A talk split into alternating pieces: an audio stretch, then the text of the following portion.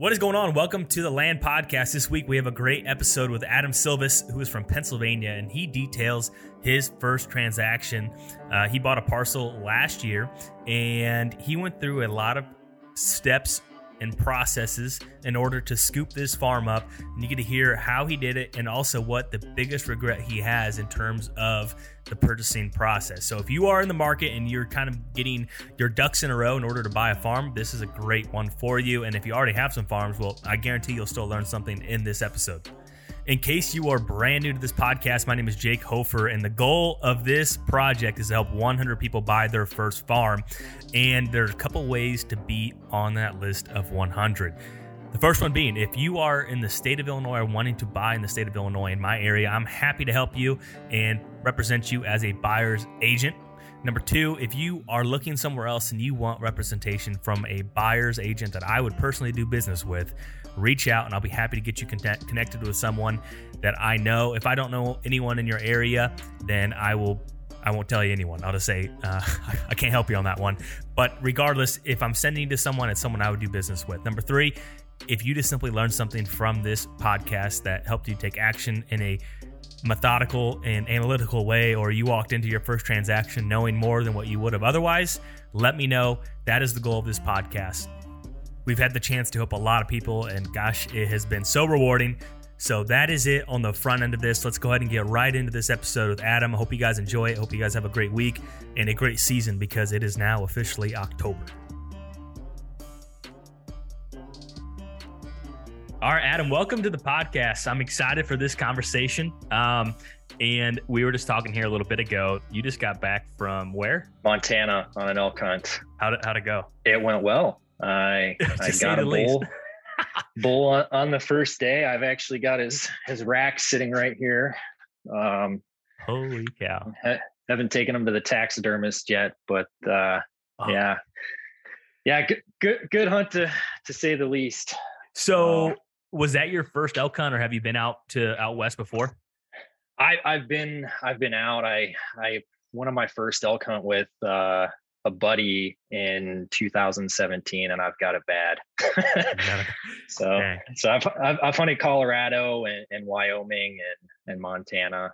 And I mean, to be honest, I've, I've only gotten raghorns up to this mm-hmm. point. So mm-hmm. I, have always said I'll, I'll shoot raghorns until I die. but uh, yeah. yeah. Holy cow, man. That's awesome. Yeah. And you, uh, a giant bull is uh, for anyone that didn't see the video. Uh, to see what it is. But um, Adam, before we get rolling into this too far, take a chance to introduce yourself, who you are, and uh, really excited for this. Yeah, absolutely. You know, first off, you know, th- thanks for having me. I've been listening to the podcast. I'd say probably since you started, which I think was last summer sometime. Um, I live in Pennsylvania, Western Pennsylvania. Went to school in Massachusetts. Um, ended up moving back um, to the area where I grew up. Uh, my wife also is from Massachusetts, so she she lives now now in Pennsylvania. Um, I work in the technology uh, space, so I've been a technology consultant to the pharmaceutical industry for most of my career. Um, and I now work for for a big big healthcare company that that primarily helps um, small pharma companies launch their first product in the U.S. So a little bit of, wow. a little bit about about what I do. So it's I'm very sure, specific. yeah, well, I mean, um, that seems to be a pretty good industry to be in. Uh, I know a handful of folks that are in that space, and it's uh, can that sounds like a really rewarding position too to help kind of these uh, new companies have it their is. first first product to market. Um, so when you say technology, what exactly does that look like? Are you what, what's your skill set? yeah, so I I led the life sciences practice at a software company. Um, prior to this role, um, really big, just enterprise software to support pharma. And then now it, the pharma, I mean, I know this is a land podcast, but the pharma industry is very, very nuanced. And if, if folks don't know about it, it's probably the only industry where when you're launching a drug or product, you can buy the sales data of your competitors wow. and understand where they're selling and, and, everything. So there's, there's a couple of uh, big players in, in the, the data space um, in, in, the farm industry and to manage all that data and, and um, all the tech um, around it is uh, it's pretty confusing for first timers. So I, I, I help companies navigate that that process. Yeah, that is really unique. I would love uh, from the trail camera space to look at uh, you know look at the books of all our competitors and, and see maybe we can yeah. optimize our business a little bit better. That's yeah, really absolutely. Cool. And it looks like there in the background, it looks like you are a very serious uh, hunter in general, especially whitetails. You got a, a really impressive uh, setup behind you. Oh, thank you. Not not that impressive because I live in Pennsylvania, but uh... I don't.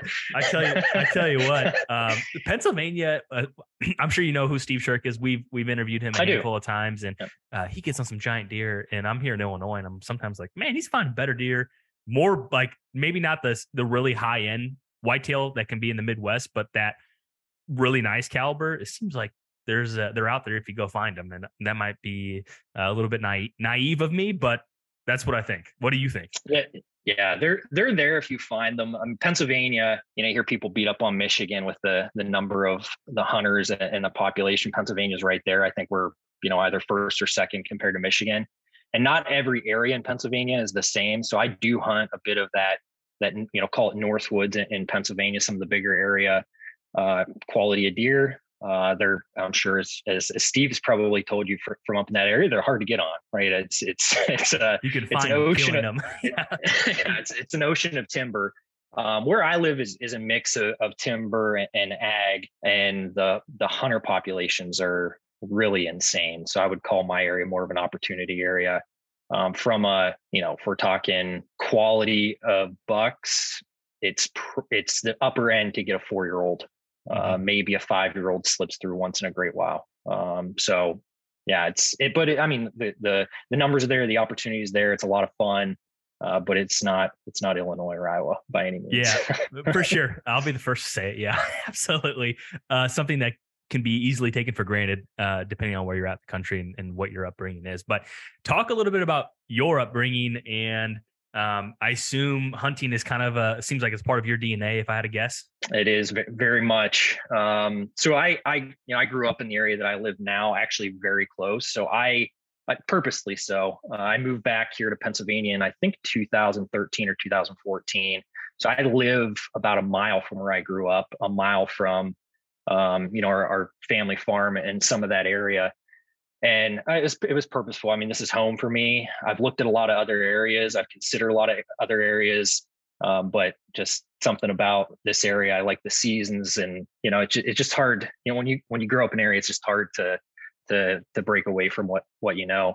Um, but my my grandfather is someone that I spent a lot of time with um, as a kid, and he was actually a game warden in Pennsylvania, and then he was a he was a farm and game manager, which I don't even know if they have that anymore. But back back at, at that time, he did a lot of the hunter cooperation projects and hunter access projects. So he would go around to, you know, farms and landowners, and they would go do hinge cuts and habitat work and all this stuff as a trade-off for landowners just basically, you know, being open to open to hunting. So there'd be signs posted on these properties that they were, you know, open to the the farm game program.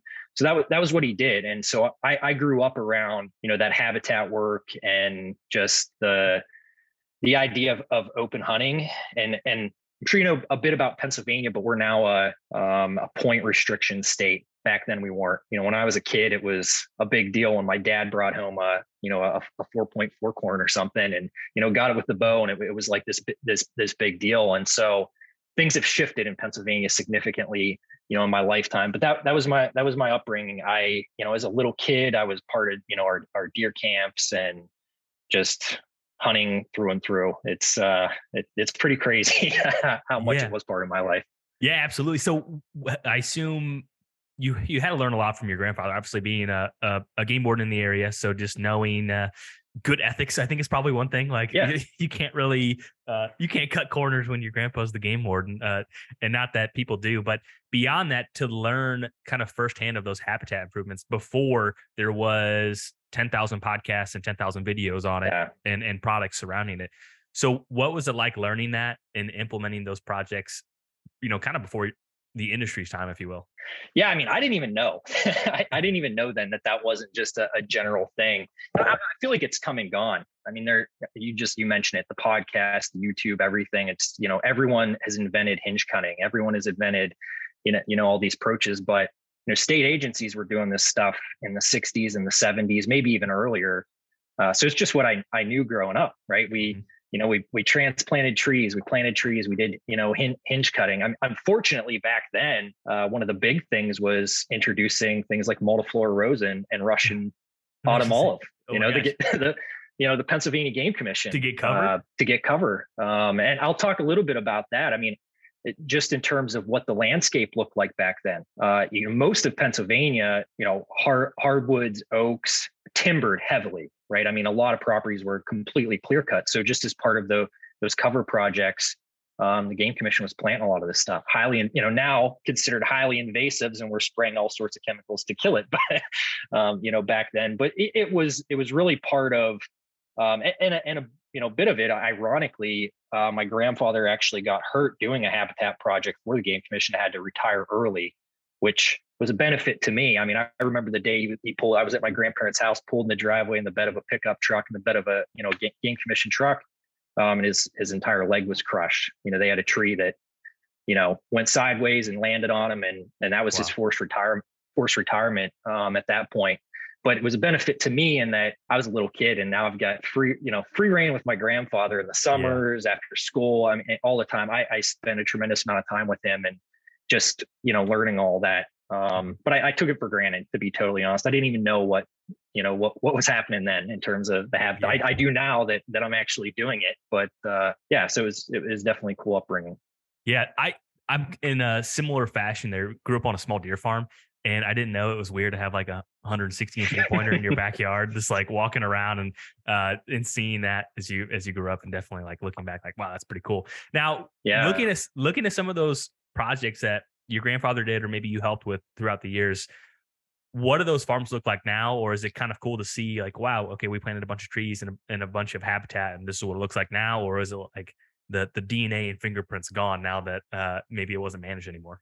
Yeah, that's certainly interesting. A lot of it's gone. Um, you know, so, some of it remains. It, you know, so my so my my grandfather had a 25 acre, um, you know, call it a farm, a small farm, and it's my you know it's my father's now. All that's been maintained. we have been maintaining hinge cuts.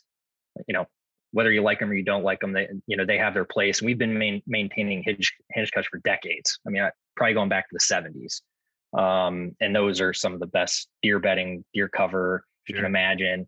Um, I'm still benefiting, and, and every year we're mowing switchgrass plantings that you know my grandfather and I seeded years ago. I mean, so it's just like a lot of that stuff has been maintained. When I look at you know neighboring landowners in some of the area, so much has changed, and a lot of it has just been the evolution in Pennsylvania uh, with uh, you know property access, you know how people look at, at property um, so so people don't. Uh, it, it's odd, but people don't do do a lot of that habitat that work anymore. I mean, they're more managing for for timber um, and that type of stuff. So it's it's significantly changed, and the game commission doesn't really you know do a lot of that work uh, mm-hmm. at all.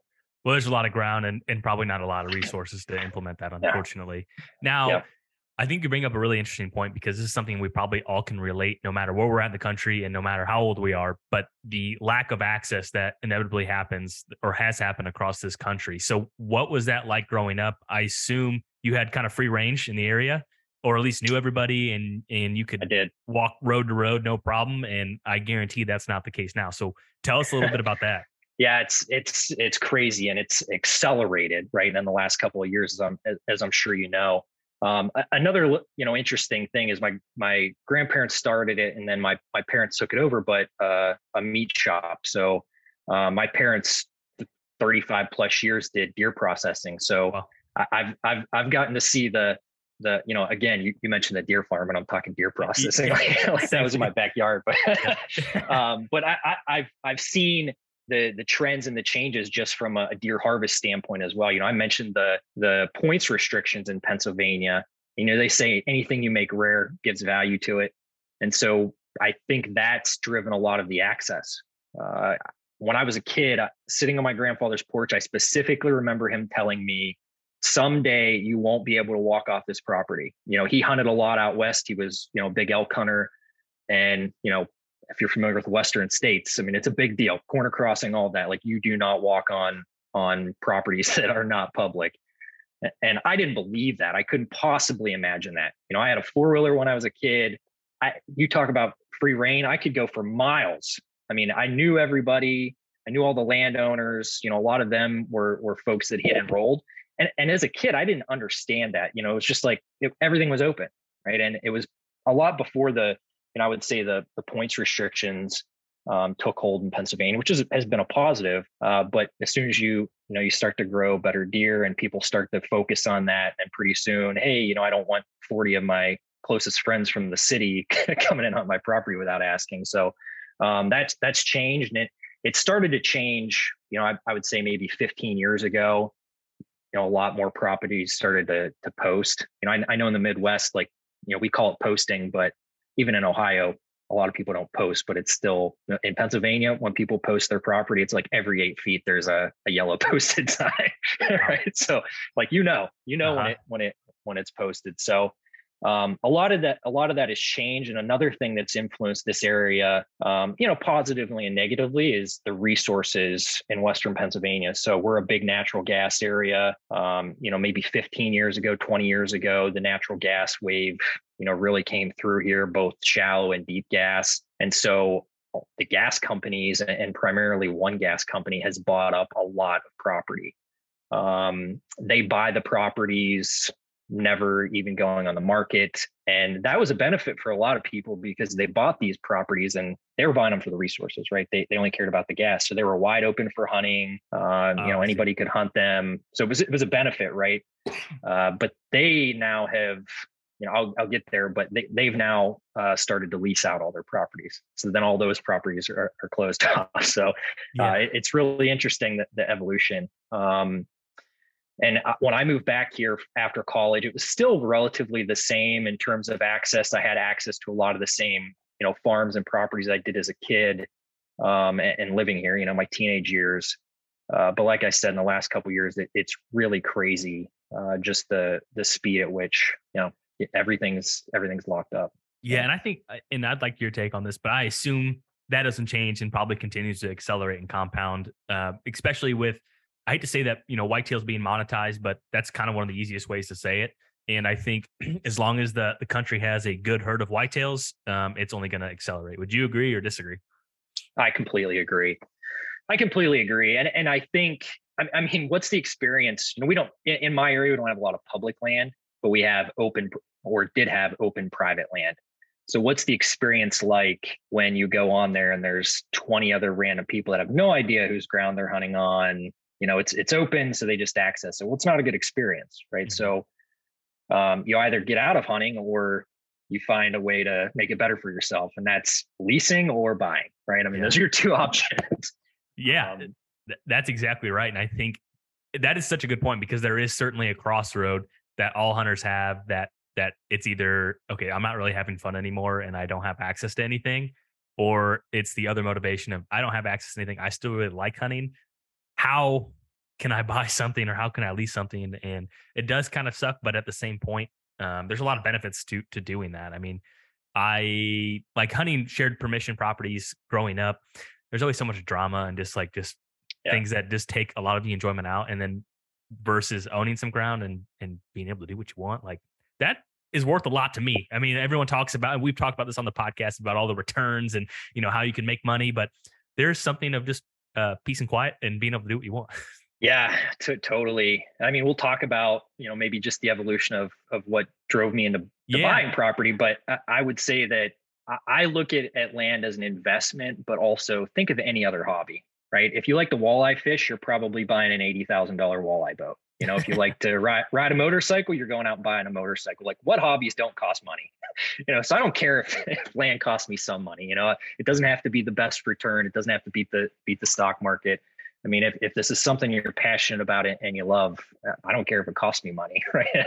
It, you know, that that's sort of the, the way I, I, I look at it. But the the leasing thing, and that's really where you know, I if, if we want to segue into that, that's really where I ended up uh, starting is is leasing. Um, my wife, when I met her, had never met someone that hunted before. So oh, she she was she was from Massachusetts, uh, and she had no idea the gravity of of what she was entering. She didn't know. Yeah, so, she didn't know what she got into. no, she didn't know what she got into.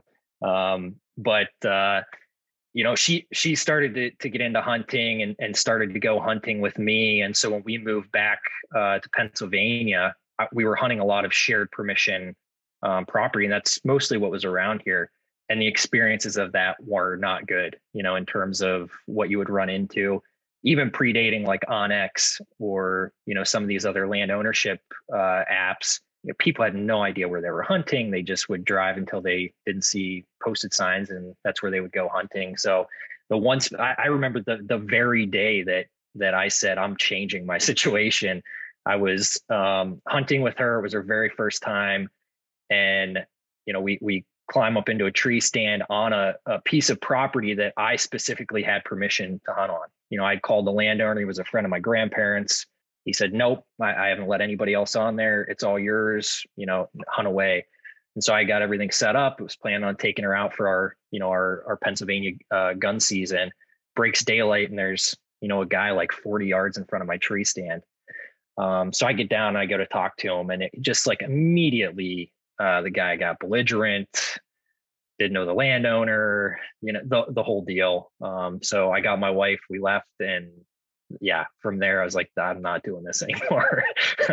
that would do it. I mean, and that's uh, that's a really good point. But and that's so was it that point when you decided you want to buy land or or was it growing up as you lost access to you're like I have a the clear goal I want to own some ground in order to enjoy how I want. Yeah, it it was definitely just growing up, but you know, it's only a reality at a certain point. You know, you've got to get get into the the financial uh, standing to do that, but the you know, I saw the writing on the wall, but you know, when you're when you're able to hunt, you have lots of hunting access. The pressure is not there, right? When you when you've got all the hunting opportunities in the world, the pressure is not there as much to to buy a place. But it was at that point that I was like, I am, I've got to do something, mm-hmm. you know. So yeah, that that'll do it.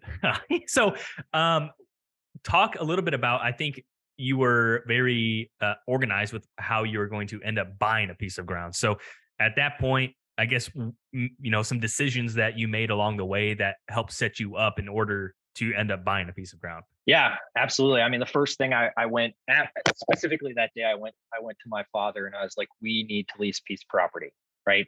Everybody hates that. They hate the idea of someone leasing something up and blocking other people out. Uh, but I was like, we've got to lease a place. You know, I'm, I'm feeling it. Like we're not going to have a place where we can even go out and hunt. And and I said, if I can't hunt here, I won't live here right? I, I moved back here for for that reason. If and if this this isn't an option, I, there's no reason for me to be here.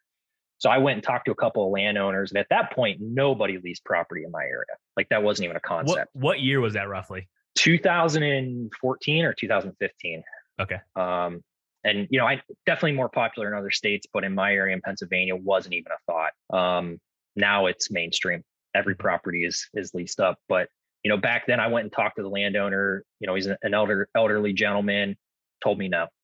Um, I went back and talked to him again. Um, started to warm up to it. You know, just like persistence, I wore him down. You know, and and maybe talk to the virtues of it because I was learning as well, right? And um, I made it attra- you know attractive from a, a price standpoint, just with the fact that my father and I you know we're we're able to to split split that cost but that's really what got it in and then you know the leasing the leasing thing is good but it comes with all of its negatives you know and and yeah yeah i'm sure I i'm mean, sure you're aware yeah i mean uh, uh i lease a farm and it's in a really good neighborhood and it's so frustrating to know if gosh if i could just do a handful of things this place would be oh, so oh, yeah. much better but you're just kind of you're kind of hunting for luck is kind of what it feels like where yeah. Um, even the house. Uh, so this was uh, tomorrow's actually the one year uh, of actually living where I live now, and just even oh, looking oh, cool. at what I was able to do in one year from the year I bought it and going into the fall to what it looks like now is drastically different. And I I would assume that the success will be uh, you know better as well. So to your point, yeah, it's great, it's awesome, it's a great st- starting point. But to the same point, there there's nothing like owning your own piece of ground. Yeah, there there really isn't, and uh, there's a lot of unpredictability in in leasing um, which I, I, think leasing is a great start, right? It gives you, it, it, gets you in the in the game. It gets you into the maybe a bit of the habitat management if you can do some of those some of those uh, projects, and also just being able to to hunt a property and hunt it right without needing to worry about all the other issues of you know people blowing out deer and everything else. Be actually be able to you know target a buck, for example, and be able to put a put a plan together. So you do get a taste of it, but it just leaves you wanting more. You know, I, I I, I have, you know, I still maintain maintain that, you know, lease in, in Pennsylvania here, but I've been through leases in Ohio as well with lots of horror stories, you know, in, in the leasing game. So, um, which I, you know, I could, I could talk about those, but. but uh, tell me one of your favorite uh, horror stories so people are at least aware of. Ohio is an interesting state. Uh, yeah, that's where the Exodus headquarters is, obviously, and uh, I get all the secondhand information from the guys at the office. But go ahead. Yeah, I mean, uh, the the very first lease that a buddy and I did in Ohio through they weren't through a big mainstream brokerage company, but you know, most of the leasing goes through brokerages in, in Ohio. Uh, found the lease, Southern Ohio, very rural, like dirt floor in some of these houses area. you might be familiar with some of those areas. Um, hunted the lease for uh, the fall, and we, you know, Bait State in Ohio, so we could run feeders out there. I went out for a hunt in January, and I'm like coming up the road to our lease. It was like this back dirt road, and it kind of went up this little hill. And I'm like coming up the hill, and I'm looking at it, and I'm like, this looks so different. And as I'm like cresting the hill, I realized that our entire lease was completely clear cut, like in a matter of a month since the last time we had been out there. And it was just like this tangled mess of trees everywhere. oh my um, god! So I I called up the broker and he had no idea. I called up the the the you know the broker who I'd leased through and he's like, I had no idea I was getting timbered. Our stuff was destroyed. It was it was a mess. And then as a consolation, this company was no longer in business. Uh, he's like, look, I'll find you a better lease. I'll find you another lease. Da da da. So we were out of the game for like a year. And then he got us into a lease in another county in Ohio, and we had it for like six months. Paid our money, signed the contract. Um, I was actually in Montana at the time, and my buddy is at, at the lease in Ohio hanging stands prior to season. And some side by side pulls up to him and says, like, who are you? And he, you know, he says, he's like, you know, we lease the property. Who are you? He was like, my uncle owns this property. He does not lease this property. Oh my gosh. So I and my buddy calls me from the property, and I was like, dude, no way. So I called up the broker and you know he had no idea what i was talking about. Turns out the landowner never signed the actual lease agreement never actually leased the property. Here we are for six months thinking we have this lease we, uh, we actually didn't. You know i think oh, like no. the brokerage company did but like real mess. We, yeah. we did get our money back. That's good. Yeah oh there's some more stories. But icing on the cake i have another lease in ohio now that is much better. Great relationship with the landowner, so it's not all bad. yeah, well, I mean that's uh that's sometimes the the runaround that you get when you when you lease properties, and I think uh, to your point, the level of due diligence that goes into a lease, a lot of times like, oh, this is available for lease. Okay, perfect. That sounds great. It looks decent on the map. Versus the due diligence when you go buy a parcel. I mean, uh, I think sometimes the the negative uh, experiences with the leases maybe just with less due diligence because there's less long term risk yeah. too. Yeah, absolutely. So, you know, throughout this process, you're kind of like, all right, well, I I really need to to get something. And did you end up buying the farm with the the elderly gentleman that that took some time in order to uh, get it lined up? No, um, I ha- ha- haven't yet. I, I, still actually lease lease that property. I mean, mm-hmm. someday I certainly would like to. Um, but I a, a few things have changed in the last couple years. I had a family. My grandparents had a farm. Um, they're both, you know, they both passed away. That farm has been split up, and not split up to me right mm-hmm. so i lost access to you know even my grandparents family farm for hunting that i hunted since i was 12 right you know mm-hmm. my entire my entire life so you know that that started to build in the last couple of years and and just like the pressure of buying but what my wife and i did you know back when we started to lease is just from a financial standpoint you know we we really tried to set ourselves up to be in the you know the the buying um position you know buying a big piece of property obviously a big financial commitment you've got to have the down payment especially for for a bigger bigger property. And so i think after we got married we you know we both had student loans. I had less because i had you know prioritized you know just cranking on my my student loans. You know so after i got out of college i bought a, a really inexpensive house in this area and total you know i don't want to call it a dump but it was pretty mm-hmm. bad. Um, i paid $65000 for the house uh, had to totally revamp it. Um, and I had a good job at the time. I was traveling consultant, had a good job, but I wanted to buy right and be able to, you know, prioritize, you know, debt and those types of things. And I think, I, you know, in the email that I, I had mentioned to you, I, have heard on the podcast people talk about Dave Ramsey. Mm-hmm. That was my graduation gift from my father. You oh, know, cool. it was a D- Dave Ramsey like book set, Total Money Makeover, the whole deal. So you know, I, I had that mindset and my wife was totally on board. And then once we got married and uh, started to prioritize debt, we also started prioritizing just like monthly savings, consistent monthly savings. We set up a, a totally separate non retirement account and every month just contributed to that, never touched it, uh, just to get in that position. And I knew that, you know, in the area I live, there's a lot of generational farms, generational properties. At any point, something could come up for sale. And I got to get ready. You know, I got to be ready when the day comes. So um, that's really w- where we started. And then just time kept going on and on and on, and nothing became available. So I would say we were probably ready to buy five, six years ago. Um, wow. and yeah, it just nothing, nothing in our area has been, been available. So, well, uh, I, th- I think you bring up two really good points. The one of them, Dave Ramsey kind of gets a bad rap. Uh, same, same, same scenario in terms of uh, I graduated college, did the same exact thing, tackled all my student loans, and uh, it set me up for more opportunities down the road. And I think uh, there's two sides of that. You can't like do just a little like you have to knuckle down and get it done and then move on with your life. Yeah. Um, but I think it instills a lot of really good uh, things to keep in mind down the road. So that that's one thing because I know sometimes people rag on them, but there's a lot of successful people that I've ran into that yeah. have same exact path. Um, so that's that's one thing. The other interesting thing too is uh, we've talked about before, but there's some pockets of the country where stuff doesn't sell very often, and there's some other pockets no. that so, and this is something that I see often is like once it breaks off that generational farm, like oh, let's say it's been the same family for 100 years, and then usually it gets bought, and then that's the second time. It might you might not be able to buy the whole thing because it'll get split up, but a lot of times it's like okay, that broke the seal. Now it's going to change hands a lot more often, and that happens faster in different parts of the country. Yeah, for sure. I I, I do agree with that completely, but I think the big in, influential factor in my area is, like I said, our natural resources. Mm-hmm. The gas has prevented people from selling their properties, right? They just are waiting for the mailbox money. Sure. They know any day someone's going to come with, you know, big gas lease or something like that. So they just don't want to sell. And I, I mean, that's the biggest competitor in terms of trying to buy land, you know, in, in Western Pennsylvania, I think is gas companies. Interesting. Um, off market, I know of properties where, you know, one landowner might have had 25 properties and just in the blink, they've all changed hands. The gas company bought them all. They never hit the market. You know, wow. so it's just like you, no one gets opportunities at those. So. Yeah.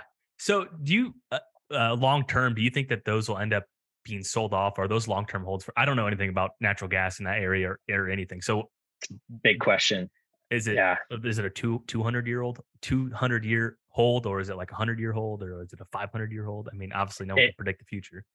It, it's a really good question. I mean, you, you look look at the world economies right now. I'm sure you see all the news about natural gas shortages and and everything else. I mean, there is a ton of natural gas in Western Pennsylvania. The biggest challenge is there's no way to get it out. Um, you know, the pipeline infrastructure and everything is not there. And I think it's maybe it's a price thing. Once the price gets to a certain point, there will be a lot of investments there. So I, you know, that's one of the you know challenges is just getting all the all the gas out. But I wonder the same exact thing. You know, why would a why would a company buy all this property just carve out the the mineral rights and then resell the the surface you know the actual um mm-hmm. you know the, the property itself. But it, it's it they're probably the biggest landowner at least in my county is uh, a gas company.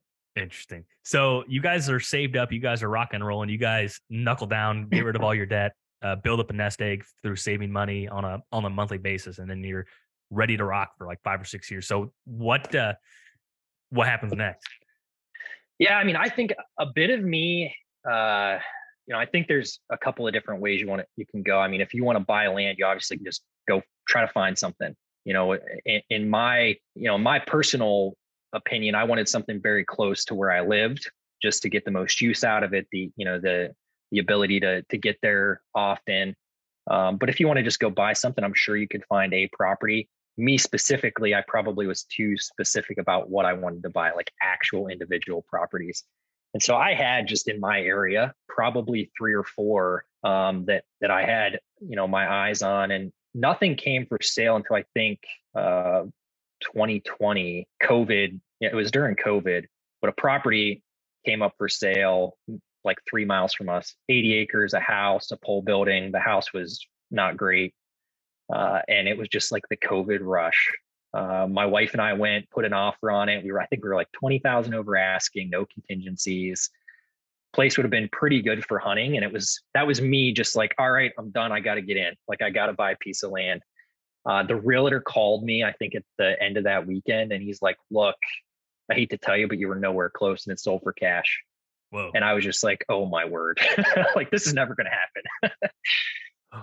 that would be demoralizing when you yeah. have waited that long and then you finally find something. Okay, I'm ready to pull the trigger on, and then boom, you, you miss out with a super strong offer. It's not like you put a low ball offer in there too. And I think the uh, being overly picky, I think that's a common thing with uh, people that are buying their first farm too. And I think yeah, once once they end up pulling the trigger on something, they're like, man, I probably should have bought. you know, the, the other three farms that were available back in the back in the day, and they weren't perfect, but they were good. Yeah, absolutely. Yeah, totally. And like prior to listening to your podcast and even other podcasts, the whole idea of buying up and rolling up and 1031, I'd never even thought about that. Like I wish I'd have started that 10 years ago, but right. you know, just just knowing like I gotta I want to find, you know, the perfect place and that's the only place I want to buy. That property may never come up for sale. That may never be an available option.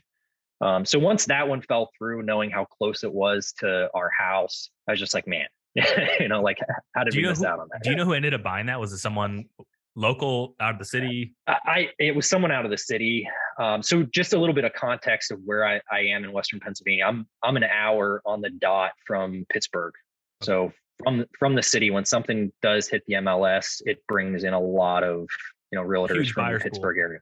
Yeah, big buyers pool. So. Mm-hmm. so okay, so someone outside the area bought that.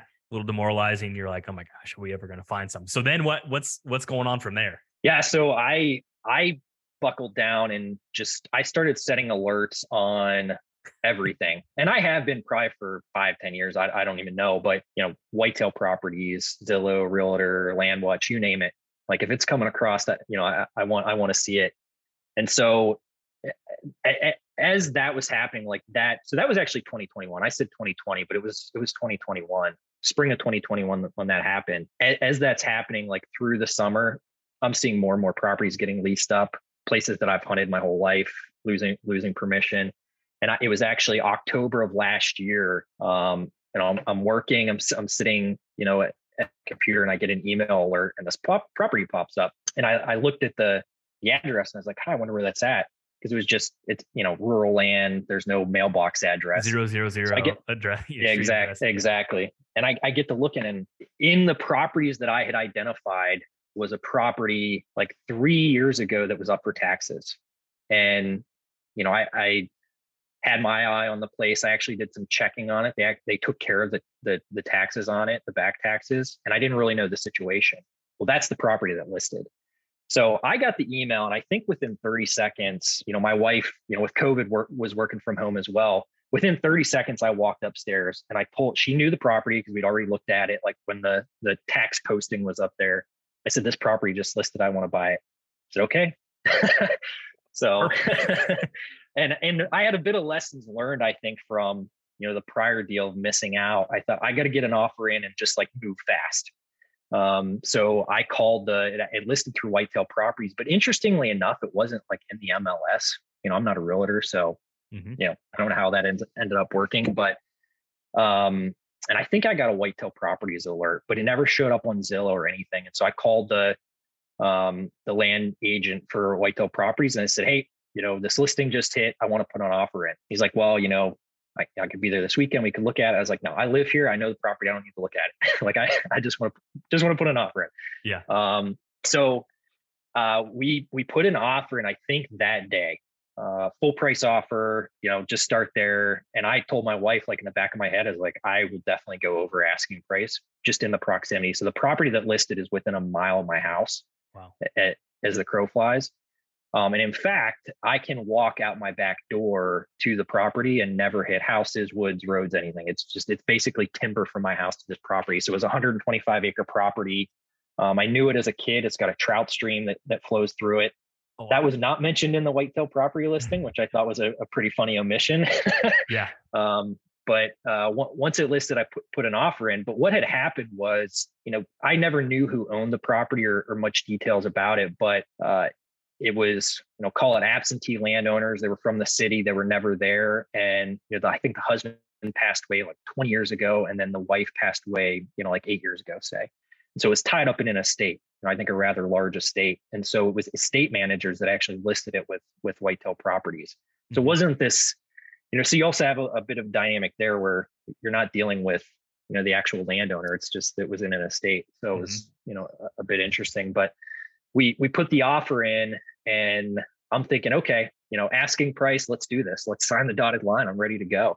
Um, and I actually, I think probably through your your podcast, I, I maybe started to learn a bit about like the ag credits and mm-hmm. things like that. So that same day, I knew financially we could do it. No problem, we can do this. But I think that same day, I called like our local ag credit mm-hmm. and got that process started. And so by like Monday, we were ready to rock. You Love know, with which is which is really good working with you know like local local ag credits that um excuse me, sorry. You know, local ag credits that are in your area, know the area, know your market. Um, so so that was helpful. But we put that offer in, and I think a full week went by without a response. Wow. Uh, which I was getting, you know, maybe impatient, nervous. I, I don't know what. And you know, I'm talking to the Whitetail Properties uh, agent, and he's really getting somewhat of a runaround from the estate um, the estate attorneys that were actually listing it. And here, I think a bit of the psychology was that they got a full price offer day one and they're thinking we need to wait and see what else comes in. Like maybe yeah. this was listed. Did we underprice it? Yeah. yeah. Yep. Yeah. Did we did we underprice it? So going back and forth and they were coming up with excuses and the entire time he's having people that that's looking at the property and, he, and he's showing the property and i'm thinking you know someone's going to come in i'm going to get into a bidding war like i'm losing losing my opportunity here. So in the you know probably the course of this even though this is what i really wanted and i really wanted this place i thought i can't i got to fall in love with the deal and not the property here. So i called up the whitetail uh, properties land agent i said look if they're worried about i think from a liability perspective they were maybe worried about selling it for for two too too uh, sure. cheap of a price. There are. In, I'm not an attorney, and I'm, i will never pretend to be one. But I want to say, in sometimes in the states, they have to sell for a percentage of the appraisal. Um, so I think mm-hmm. maybe that would be something. But go ahead. Yeah, there was something going on there. But I called him and I said, "Look, it's been out there a week. If they're not going to accept it, tell them to pull my. I'm pulling my offer, and tell them I'm going to put another offer in tomorrow for thirty thousand less. Because at that it. point, at that point, I, I sort of was getting the sense that they didn't actually have any other written offers. I said, so if they're worried about selling it for asking price, they should be worried for selling it 30,000 less than asking price. I think he called me back like 10 minutes later and he said, well, you know, papers coming your way. So uh, that, to was, you. that was the, that was the nudge that, that pushed it across the line. Yeah. That's a really that's a really good point. Yeah, I think uh, use leverage when you have it, and sometimes when you don't have leverage, well, uh, that's just how it goes. But in that situation, yeah. you're able to to figure that out. But I could imagine after losing out on the other one, and then also, I mean, the market was in October was still really, still really hot, and uh, that week probably felt like an eternity. I imagine, like this, oh my word, refresh your email nonstop. yeah, yeah, yeah, for sure. So that's it was 125 acres. What specifically, aside from the proximity of your house, what were some other things that, in the trout stream, obviously, what were some other things that you really liked about that place? Yeah. So, I mean, the, my area, I think the proximity to Pittsburgh. So I looked at the property as an investment. I don't know. I mean, maybe I'll own this forever, but I also looked at it as, you know, if another property I, I want more than this one comes available, I want to be able to get out alive. Right. I mean, mm-hmm. just maybe make some money, but get out alive. So I looked at, you know, proximity in general, my area, the proximity to the city, proximity to my house, but what I like about it, knowing the area, blank slate, you know, very raw. So nothing's been done with the property for years. Uh, there's a lot of timber on it. The topography is very interesting. Lots of oaks, uh, and the the surrounding properties are all locked up as well. You know, they're all all locked up for hunting. Uh, a lot of timber projects. They're very thick. So I just looked at it and thought this has the the potential to produce good deer and i was able to do just in the, the leasing game and then also growing up with my grandfather knowing what when you put a little bit of effort in and some input you can steal all the neighbors deer so yeah. uh, you know I, I, looked at that and said I, I definitely you know definitely can do that. And another thing that's unique about the property is um it, it's the, the access is incredible. You know so people talk about buying property. I mean you could buy a you know property with access on one side and go in there and blow out every single deer off that place every time you walk in there. And that's very common right? But um, there's a road that intersects uh, the property so it really splits into like three sections. There's like a, a 50 acre section on the west like a, a 35 acre section on the east and then the southern portion where the actual creek bottom and um, the bottom goes is like 40 acres. Access from every possible side mm-hmm. Um, and that that was a that was a big thing for me. It's just knowing that once I did some some work there, I could do it. and then I think another thing, uh, possible building locations. You know, there's there's lots of those. So I just you looked could, at, you could at put all it that. into three if you want. If you wanted to split it up down the road, you could you could put it into three. Absolutely. Mhm. Yep. I'm in the process of doing that actually. oh, nice. Have it ready to rock. Yeah. So you. Uh, so talk a little bit about that. So, um, what does that process look like to um, basically get it into uh, three tax bins? Yeah, so um, I just started to talk to a survey, which interestingly enough, um, when I bought the property, I knew it it didn't have a, a recent survey. You know, these are properties have been, you know, in in the the same folks' hands for decades and decades. So I'd actually asked the the land agent about that, like, hey, should I get a survey? And in hindsight, you know, I've listened to Pat Porter on your podcast, like I would have gotten a survey. Yeah. Um, so so bu- buy buying the property, things are a little bit vague. I start looking at the tax maps. Um, you know, actually one of the neighboring properties based on the tax maps started to build a camp on what I thought was my my property. Right. So um, you know, I, I looked at the tax maps, I left them a letter on their gate that goes up into like the neighboring piece. We have a very good relationship. Uh, so you know, good to good to meet those those people, but they actually um, are getting their property surveyed. Oh. And so going going through this pr- process, um, I've determined that tax maps are not accurate. So big big uh, lesson learned on on Yeah. the, the tax map test. that is tough. I mean, uh, oftentimes a survey, and this is just my opinion, sometimes a survey doesn't make sense, like if it is very defined, but when there's ambiguity or, or, because uh, there's some, even some counties where I'm at in Illinois where some of them are notoriously wrong. Like they're like, oh gosh, Yeah. you're, buy- you're buying in this county, like, ooh. And then there's other ones that are really accurate too. And then to your point, if nothing's been surveyed for years and years and years, there's probably going to be encroachments or maybe that fence line isn't as uh, exact or, or known. So that's, that's a really good point. um, Yep. So when you any buyer's remorse, do you love the place? Are you so happy you got it? I, I'm no buyer's remorse, n- none whatsoever. I've done like you, know having you know I would say areas that I don't access on the property and sanctuaries for the deer. I want to get that as soon as possible. But one of the ch- you know I would say challenges with the property is the fact that it's all timber. So I looked at that area and, I- and I think I sent you a screenshot Yeah. of just the overall all all property. There's timber everywhere. There's oaks and when I when I went under contract, I actually set a few cameras. I think it was like November last Nice. year. Um, so I got to see a bit. I found some, you know, community scrapes and see a bit of what's going through there. And there's a lot of oak on the property. But you know, having a a property that's all timber, you want to put food in there. So those were some of the some of the challenges. And the first thing I wanted to do was was open it up. Um, so I I like this winter just trying to get as many projects as done as possible in the first year. I, I brought a dozer in, a backhoe. Nice. Um, and on the three, I'm, I'm really managing the three sections separately, even though they really fit together in, in the whole property. When I when I get mine surveyed this winter, I'm going to subdivide those three. So if I ever do decide to sell them separately, I also want them to all have three uh, like three strategies where they can three three strategies. Absolutely, three strategies where if I were to sell that and break that up, the buyers would benefit and be able to to hunt the deer effectively. So I've put openings on all three. There was zero openings on this property. So, uh, which which I'll get to it just in how properties are managed historically. But you know, I, I did a, a three acre food plot on you know the southern piece. I, when I first walked this property, I walked up onto this oak ridge top, and I'm thinking, man, this place would be perfect for a food plot. Totally crazy idea, right? Way up on top this ridge. But I found these old old logging roads after I bought it that I, that were all overgrown. I'm talking 80, 90 years old. And so I went in there this winter and cut those open and did all this work and was able to actually get a dozer up on the top, Wow. clear out like a one acre food plot on this just very secluded ridge top. Mhm. Um, brought in forestry mulchers. So I on all three properties I now have food plots, um, which That's was awesome. my biggest biggest priority from the start. And then another thing, like uh, the property had been timbered at some point. I didn't really know when or how. And I had a consulting forester walk the property with me, but very open, you know, close canopy challenges with cover. So I did some hinge cutting projects this winter. I brought in a crew of Amish. I live in an area with a lot of Amish, so that's a convenient thing. Um, and we we did some very targeted um, hinge cuts and just put in pockets of bedding.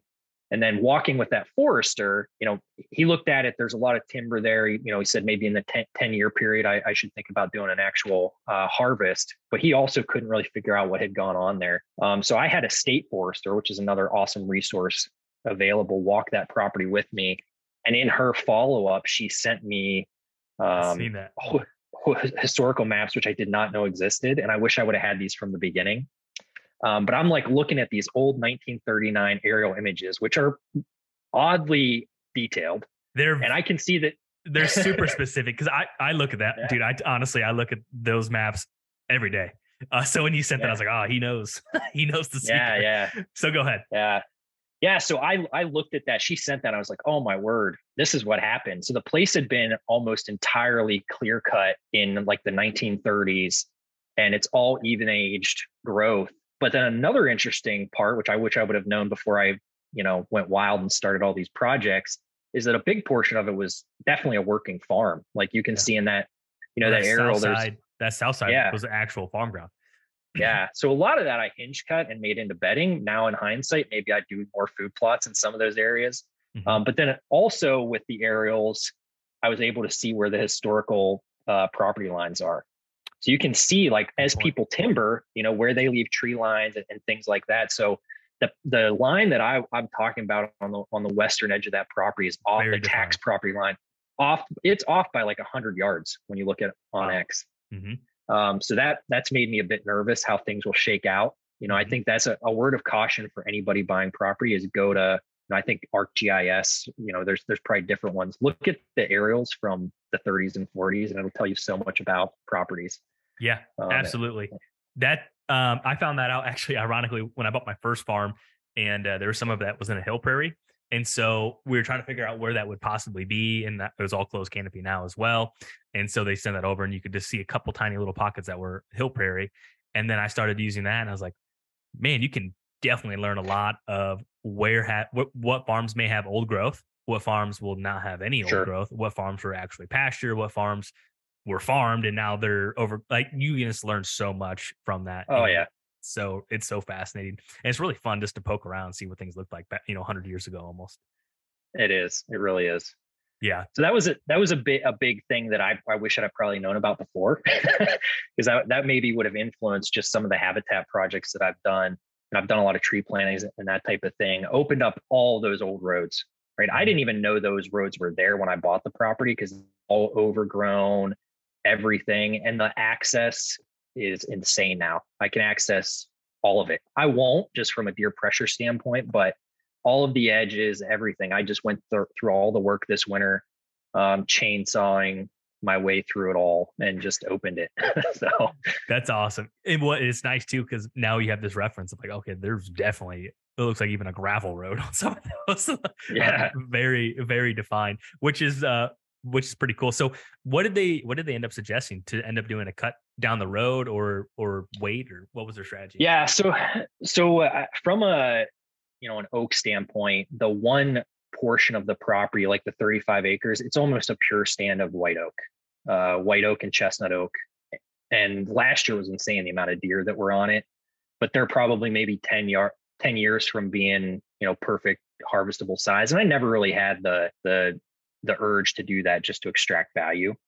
Um, but having the the state consulting forester, she looked at a lot of the stuff that was on there from just a lower quality standpoint. And I think that's probably the approach I'll go is doing a, a select cut of the lower quality timber. You know, mm-hmm. money and money and value aside, leaving the good and, and, taking out some of the bad just to open up the canopy and, and release some of those trees. So uh, I think that'll be what I go um, you know, in, in the long run here.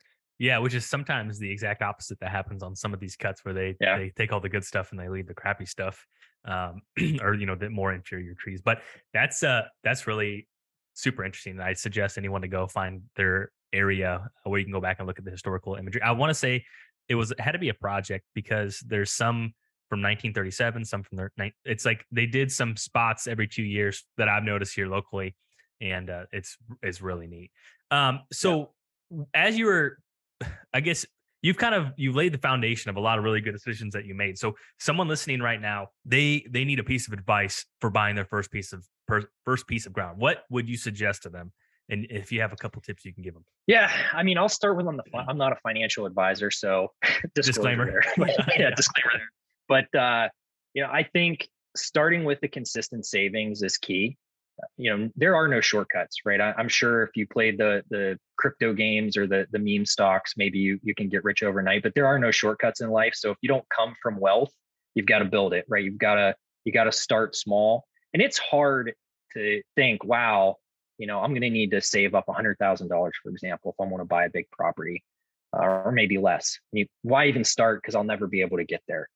But just starting small and building on that and I blend a bit of the Dave Ramsey model. I am not all about debt free entirely. If if we're up to Dave Ramsey, t- yeah, he would tell you not to have a two percent mortgage on your house, but yeah. I mean it's practically free money, so I, I wouldn't do that. But eight percent inflation. Start, exactly. You know, so start starting off, I think, in building the the foundations I will tell anybody listening to the podcast, max out your Roth IRA every year um, and, and start as early as possible. So that is the number one thing. You know, my, my wife and I have prioritized our retirements and those types of things. I know some people say land is the retirement. There, there's a, there's a balance there for me. Um, I'm not putting all my, all my eggs in land, but starting off foundationally in that, that steady savings and really, what our plan was, I think, initially was to get the down payment, put the down payment on a property, and then convert that monthly savings that we were doing into the actual payment every month.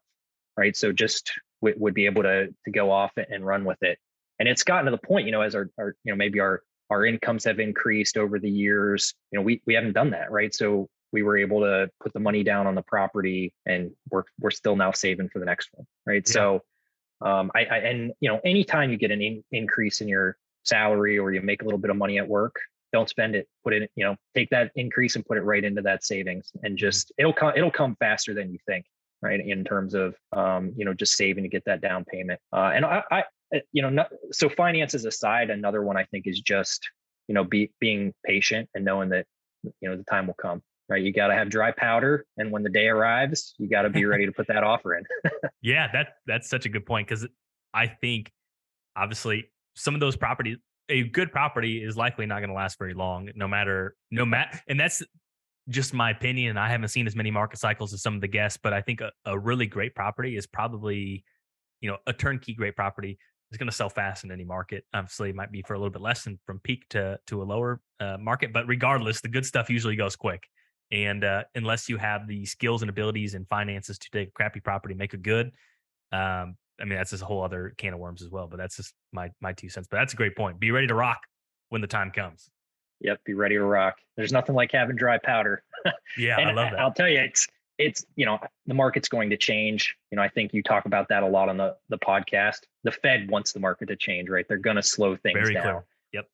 But eh, what I found on a couple other uh, potential transactions that that my wife and I have tried to do is there's a lot of cash buyers, right? They don't care about interest rates. They're cash buyers. I don't know where they got the cash, but they've got the cash. So um, they're they're probably going to be less affected. So I still think you have the the buyers that are going to come in and and buy up the the right places. So I think an, another piece of advice is building a relationship with, you know, bank or a lending, uh, you know, what, what whatever route you go I'm a big proponent of the ag credits. I'm not a farmer, but for the purposes of the ag credits, I'm now a farmer and I'm classified as a farmer.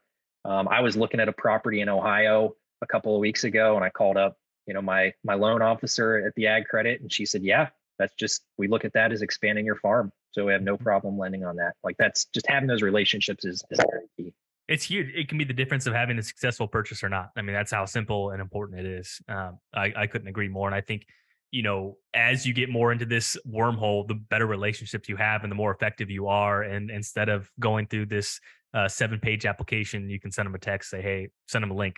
Am I good? You're good. Okay. Well, that just takes care of everything, takes care of all the yep. uh, legwork, and it's uh, just becoming more effective in the process. Cause I think that's the other thing too, is there's people that are making a full time profession out of this. And so it just like anything, when you go up someone that does it professionally and you're an amateur, and there's a reason. Oh my professional sports and amateur sports like which one are you obviously you're probably an amateur but at least be on the on the high end of that if you can for sure and but i think buying off market you know is is important if possible i've, I've i write letters i go to to people and i sit down at their kitchen table every year say you know if it ever leaves your family let me know you know mm-hmm. i i just keeping those relationships if you're in an area that you want to buy i think just because think people's lives change situations change you never know when you're going to get the phone call that hey you know we're interested because if you're competing, you know, I know I know you're in the the, the real estate business, but if you're yes. competing even with with some of these realtors that are also investors, you know, I know specific realtors that themselves bought dozens of properties, mm-hmm. you know, in, in the in the last couple of years. So you're not you're not only competing with other buyers, you're maybe potentially competing with you know the the, the yeah, realtors before. and the listing agents. Some of those uh, first point of contact. yeah, absolutely. I I I've I have swaying opinions on that, but that uh, we all do. sure, yeah. Um, what is what is a myth that you found to be completely false when you went through this entire process of like, well, I, I thought it, I thought it was this. Um, you know, I would say that it's not as you know i mentioned a little bit just from the financial standpoint it's not as big of a hurdle it's not insurmountable.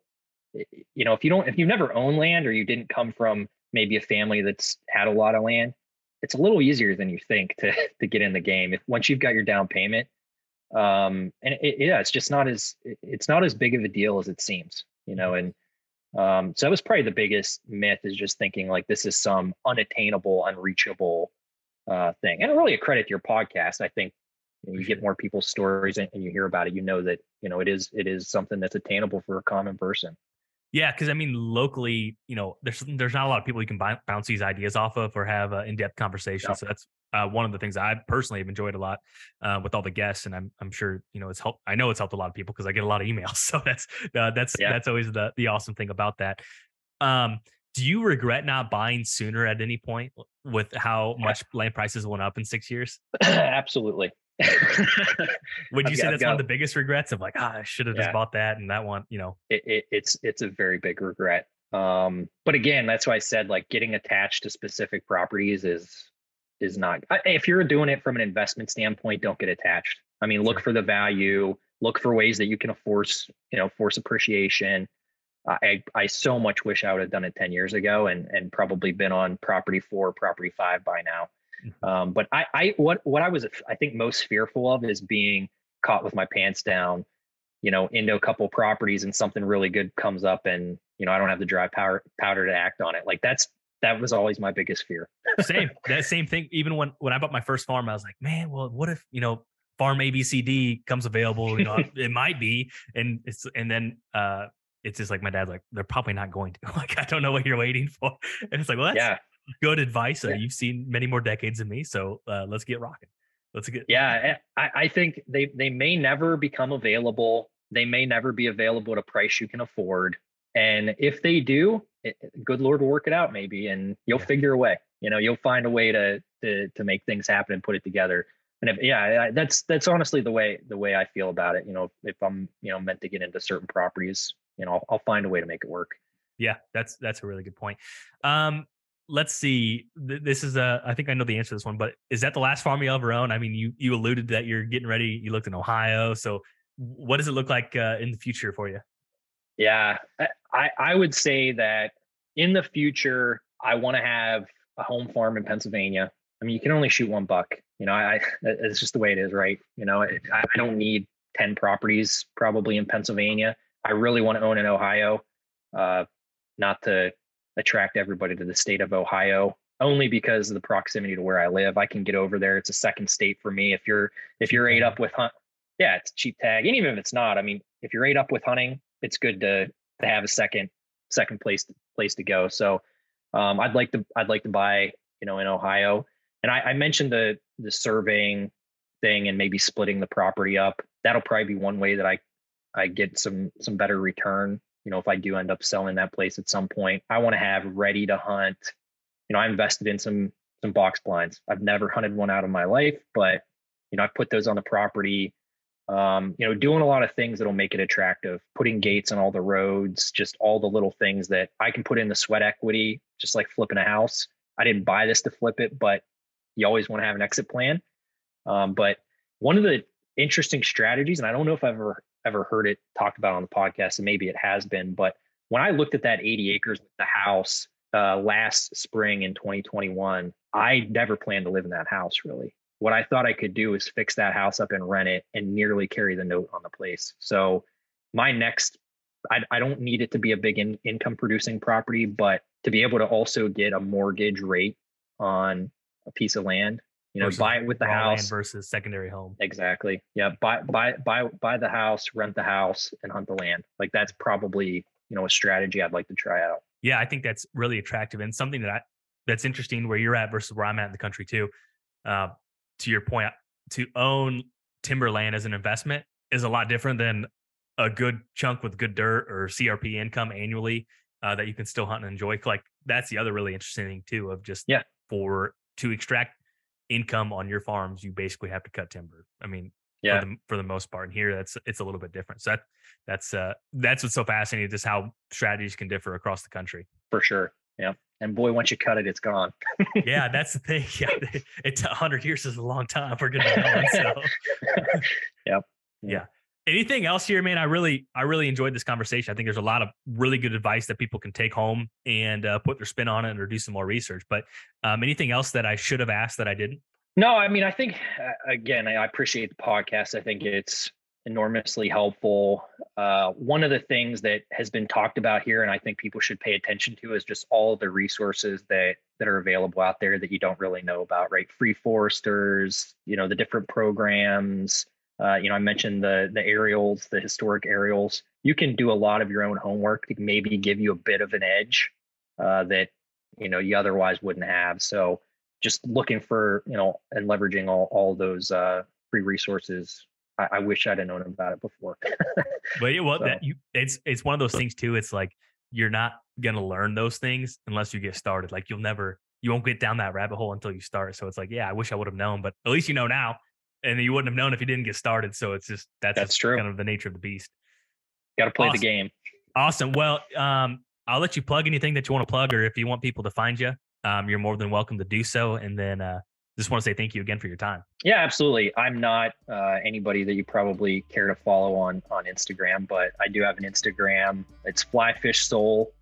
Um, I I'm a big fly fisherman, so You got a trout my now too. Yeah. yeah, I got the trout stream now, so hence my Instagram handle. But uh, I do a lot of habitat projects. You know, I po- post different pictures. You know, some of the stuff that I've done. But uh, yeah, otherwise, uh, appreciate it. Good luck on the me. good luck on the farms. Good luck this season. Send me a picture of a deer you shoot. And uh, until next time. Take care. There you guys have. I hope you guys enjoyed this episode. If you found any value, be sure to share it with a friend that may enjoy it as well. And we just crossed 100 reviews. Just want to say thank you to everyone that's taken the time to do that. If you haven't done so, and you guys and you enjoyed this podcast, it'd mean a lot. Helps us uh, reach more people, and that's the goal of this. So that is it for now. Hope you guys have a wonderful week. The Exodus podcast goes live tomorrow. Be sure to tune in for that. That is it. See ya.